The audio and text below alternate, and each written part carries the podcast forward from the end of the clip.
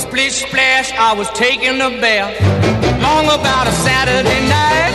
Yeah. 점심 먹고 유쾌한 시사 디저트 한 입.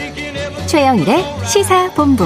Well, I stepped out the tub and put my feet on the floor. 네, 시사본부 매일 이 시간 청취자 여러분께 드리는 깜짝 간식 선물 오늘도 준비되어 있는데요. 가장 조합이 좋다는 컵라면과 바나나 우유입니다. 자, 코너 들으시면서 문자로 의견 주시는 분들에게 쏠 거고요. 짧은 문자 50원, 긴 문자 100원이 드는 샵 9730으로 의견 많이 보내주세요. 자, 오늘은 IT 본부 알아두면 유익한 IT 이슈를 쏙쏙 소개해 주시는 김덕진 미래사회 IT 연구소장을 모셨습니다. 어서 오십시오. 네, 안녕하세요. 고맙습니다. 김덕수입니다. 자, 최근에 다시 돌아온 싸이월드. 네. 싸이월드. 이 신세대는 모르죠. 이 서비스를 재개하면서 네. 지금 고인이 된 음. 회원. 그러고 보니까 고인이 된 회원도 계실 거 아니에요. 그렇죠. 꽤 시간이 많이 많겠죠. 흘렀으니. 시간이 지났으니까. 근데 이 게시물을 유족에게 전달하는 서비스가 시작됐다. 네. 화제다. 그렇죠. 그러니까 고인이 된 회원들의 사진, 동영상, 또 다이어리, 일기 뭐 네. 이런 것들 있잖아요. 어. 그 게시물을 유족에게 전달하는 서비스를 시작하겠다고 선언하면서 네네. 이용자들 사이에 뭐 감론을박이 벌어지고 있는 건데요. 어. 이른바 이제 고인의 디지털 유산이라고 할 수 있는 것을 유족에게 전달해 주는 게 서비스의 주 목적이라고는 하지만 네네네. 어쨌든 고인 입장에서도 뭐 사후 프라이버시라고 할까요? 뭐 네네네. 이런 부분들을 침해할 수도 있다는 우려 목소리들도 있다 어. 보니까 좀 이제 이슈가 되고 있는 상황입니다. 그 이게 고인이 원하는지 아닌지 확인이 안 되면 그러니까요. 그러니까 예를 들면 제 싸이월드는요. 음. 제가 만약 사후라고 해도 저희 가족한테 주면 안 돼요. 아, 안 돼. 아, 왜 그러신가요? 아 몰라. 자, 정확히 어떤 네. 자료까지 누구에게 오픈하는 겁니까? 네, 그래서 일단은 뭐 그런 이슈들 때문인지 모든 게시물은 아니고 어쨌든 그 전체 공개로 설정된 거 있잖아요. 음. 뭐 일촌 공개, 뭐 여러 가지 아, 비공개 그렇지, 이런 게 그렇지. 있을 텐데 네. 그 중에서 이제 전체 공개로 설정된 게시글에 대해서만 아. 어, 지난 9일부터 유족이 요청한 경우에 사망한 회원이 올린 사진, 영상, 다이어리 글을 음. 이제 전달하는 방식입니다. 어, 말씀드린 대로 일촌 공개나 비공개 자료는 어, 제공 대상이 아니고요. 음. 어, 이제 이것을 하기 위해서 뭐 한 달간 대형 로펌의 자문을 받아서 이용 약관을 수정했다고 하는데 아. 어, 이제 이번에 싸이월드 이용 약관 13조 이제 개정된 걸 보게 되면 회원의 사망 시 회원이 서비스 내에 게시한 게시글의 저작권은 별도의 절차 없이 그 상속인에게 상속된다라고 네, 얘기하고 있고요. 뭐 이걸 하기 위해서는 피상속인 회원의 재적 등본, 가족관계 증명서를 제출해야 된다고 합니다. 음, 그래요. 사실 뭐 일반적으로 이것도 저작물이죠. 그렇죠. 이 그 회원이 찍은 사진, 아마, 아- 아마추어라 하더라도 음, 뭐쓴 글, 뭐 여러 가지 이제 기록들인 셈인데 이것이 사실 일반적으로 딱 유언장이 작성되고 특별하게 상속자가 지명돼 있지 않은 경우에는 그렇죠. 가족에게 가는 게 일반적이죠. 네. 전체 공개 게시물은 가족에게 간다. 이거 뭐 일반적이다 이런 생각이 듭니다. 자, 싸이월드가 이런 결정을 내리게 된 또 이유와 배경이 있을 텐데요. 네, 실제로 이제 싸이월드가 회복이 되다 보니까 옛 그 고인들의 모습을 추억하는 음. 분들이 많은 것 같아요. 그래서 어 이번 같은 경우에 뭐 일부 고인의 계정에 접근을 요청하는 사례가 많았어였고 뭐 아. 모 톱배우의 유족에서부터 디지털 데이터 이관에 대한 공식 요청을 받았다고 합니다. 네네. 근데 뭐 연예인뿐만 아니라 지금까지 한 1,700건 이상 어. 신청이 되고 있다고 하는데요. 그런 것들 때문에 뭐 유족분들에게 소중한 자산을 전달해 드리기 위해서 뭐 이렇게 했다라고 지금 이야기하고 있는 상황을 보시면 네. 될것 같습니다. 그러니까 이제 일단은 뭐 유가족의 요청이 들어왔다. 네. 연예인도 있고 일반인도 있고 1,700여 건. 자, 3,200만 회원이라고 하니까 그렇죠. 예를 들면 그게 이제 부모님일 수도 있고 형제자매일 수도 있고 과거의 기록을 보고 싶은 또 생각이 있겠죠. 자, 디지털 상속권 보호 서비스를 통해 디지털 유산에 대해서 알게 되는 것 같은데요. 자, 관련해서 다양한 말, 다양한 의견들이 있을 것 같아요. 네, 이게 왜 그러냐면요. 우리가 좀 생각해 봐야 될 게 있어요. 뭐 예를 들면은 당연히 유가족들 입장에서는 예전에 어, 어떤 고인의 사인의 사진이나 영상 같은 것들 음. 이런 거 디지털 유산이니까 그런 것도 유족에게 돌려줘야 된다라고 주장하는 것이고요. 어, 뭐 그런 상황인데 이제 반대로 생각을 하면 음. 공개된 게시물이라고 하더라도 네네. 예를 들면 과거에 싸이월드 아마 20대 때 혹은 10대 후반 때 쓰셨던 분들 생각해 보시면 네네네. 자기 뭐 힘든 이야기들 공개해서 쓸 수도 있어요. 그때는 공개했는데. 그쵸. 근데 그때 공개할 때 생각해 보면 내가 아무리 이런 서비스를 쓰더라도 어. 우리 부모님은 여기 안 들어올 거야.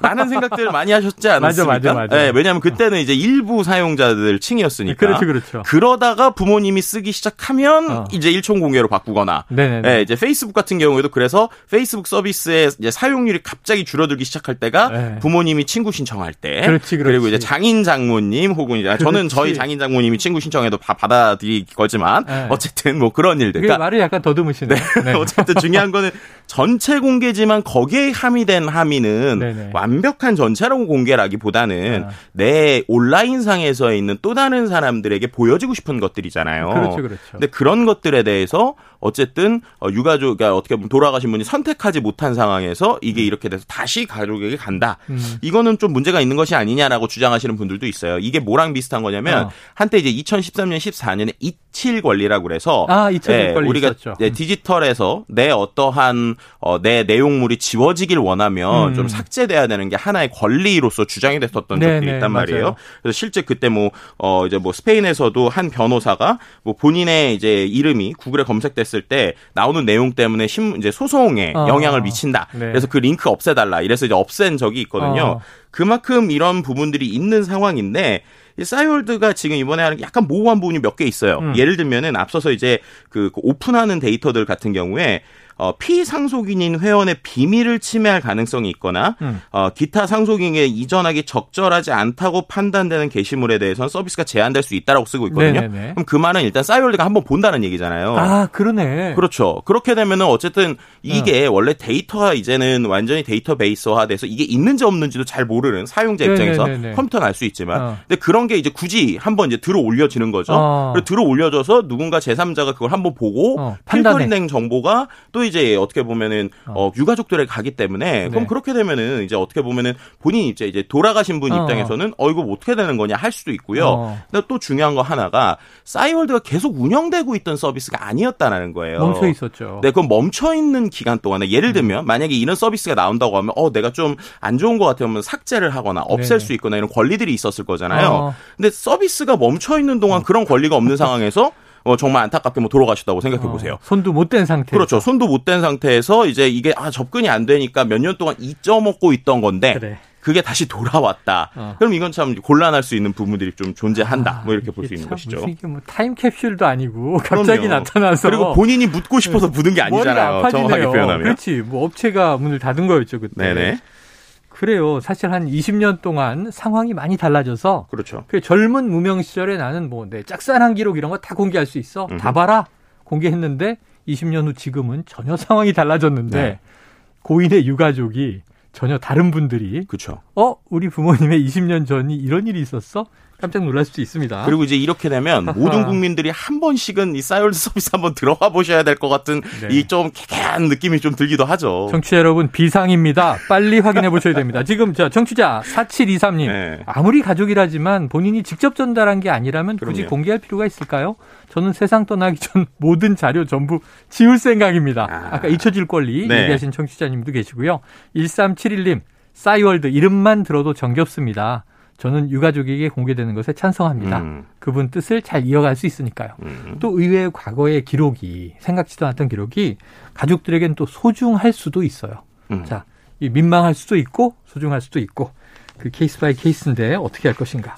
자, 전 세계인이 지금 SNS를 다 쓰고 있잖아요. 그렇죠. 싸이월드 말씀하신 대로 추억의 이름인데 사라졌다 나타나서 논란이 좀 더 큰 것 같고 앞으로 이런 문제는 점점 많아지지 않겠습니까? 실제로 이제 페이스북 가입자 중에 매년 한 170만 명 정도가 세상을 떠난다고 해요. 네. 그래서 2100년이 되면 어. 페이스북에 최소 14억 명의 사망자 계정이 존재할 수 있다. 이런 네. 얘기가 나오고 있거든요. 네. 그럼 이런 것들에 대한 법안이 이제 좀 중요한 부분들이 있단 말이에요. 그러네요. 실제로 이제 유럽에서 비슷한 일들이 많았습니다. 뭐 예를 들면 독일에서 2012년에 숨진 딸의 페이스북 계정 접근을 페이스북으로부터 거절당한 부모가 소송을 어. 했거든요. 네네. 근데 그 소송에서 결국에는 어, 연방 대법관이 상속권에 이제 무게를 실었다라고 어. 보시면 돼요. 그래서 결국에는 이제 고인이 잊혀질 권리가 있는 것이냐 아니면 상속권자들에게 음. 추억이 있는 것이냐에 대한 것들이 있는데 이런 것들이 이제 워낙 소송이 페이스북이나 구글은 많이 이제 소송에 휩싸였거든요. 음. 그래서 좀 가이드라인이 좀 나왔습니다. 음. 2013년부터 구글에서는 휴면 계정 그러니까 우리나라에서도 1년 이상 서비스를 안 쓰면 네네네. 계정이 묶이잖아요. 네. 그럼 휴면 계정이 됐을 때 그걸 풀 수 있는 관리자를 지정할 수 있는 권한을 줬어요. 아, 대리인을. 네, 이게 마치 어. 우리로 치면 유산 누구에게 줄 것이냐 어, 그렇지, 이런 그렇지. 것들인 거죠. 네. 그래서 거기에 등록된 사람들이라면 휴면 네네. 계정을 풀 수 있는 것. 네네. 그리고 이제 페이스북 같은 경우도 2015년에 기념 계정 관리자라는 게 들어갔습니다. 오. 그래서 이제 내가 만약에 죽고 나면 음. 내 계정을 누군가가 추억할 수 있는 관리자를 설정할 수 있게 된 어. 거예요. 어. 그 대신 본인의 오리지널 계정에는 접근할 수 없습니다. 이제 이런 식의 가이드라인들이 아. 지금 나오고 있거든요. 그래서 우리나라도 이번 이슈가 딱 터진 김에 네네. 좀 이러한 디지털 데이터 유산에 대한 좀 권리 이런 것들이 이칠 권리에 대해서는 좀 전반적으로 나오고 있으니까 이런 걸 유지할 수 있는 부분에 네네. 대해서 좀 논의가 더 이어져야 되는 것이 아니냐 뭐 이런 얘기들이 나오고 그렇죠. 있는 상황입니다. 사후가 되기 전에 고인이 되기 전에 각 계정의 이제 오너 주인들이 그렇죠. 나는 나중에 이게 이렇게 처리되기를 바란다 음흠. 이런 입장을 좀 정리할 수 있는 약관상에 그렇죠. 또 지정을 이제 해둔다. 김덕진 소장님의 네. 대리는 네. 저겠네요. 아. 네. 어... 모든 정보를 다 볼 수 있나요? 저희 와이프에게 다 넘기고 아, 아. 일단은 아, 네. 한 한 주 안에 빨리 좀 데이터 옛날 거 좀좀 친, 아, 저도 친구 공개에도 네. 좀 정리를 해야 될 것 같다는 예, 생각이 예, 드네요. 예. 저에게는 좀 이 계좌만 넘겨달라 이런 얘기를 하려고 했는데 4번 네. 정도로 제가 한번 고려해 보도록 네. 하겠습니다. 사순입니다. 제가 사순위밖에 안 됩니다, 여러분. 알겠습니다. 이거 정말 중요한 문제입니다. 네. 미래 사회에 지금 이미 현재부터 그럼요. 디지털 나의 정보에 대한 지정 음.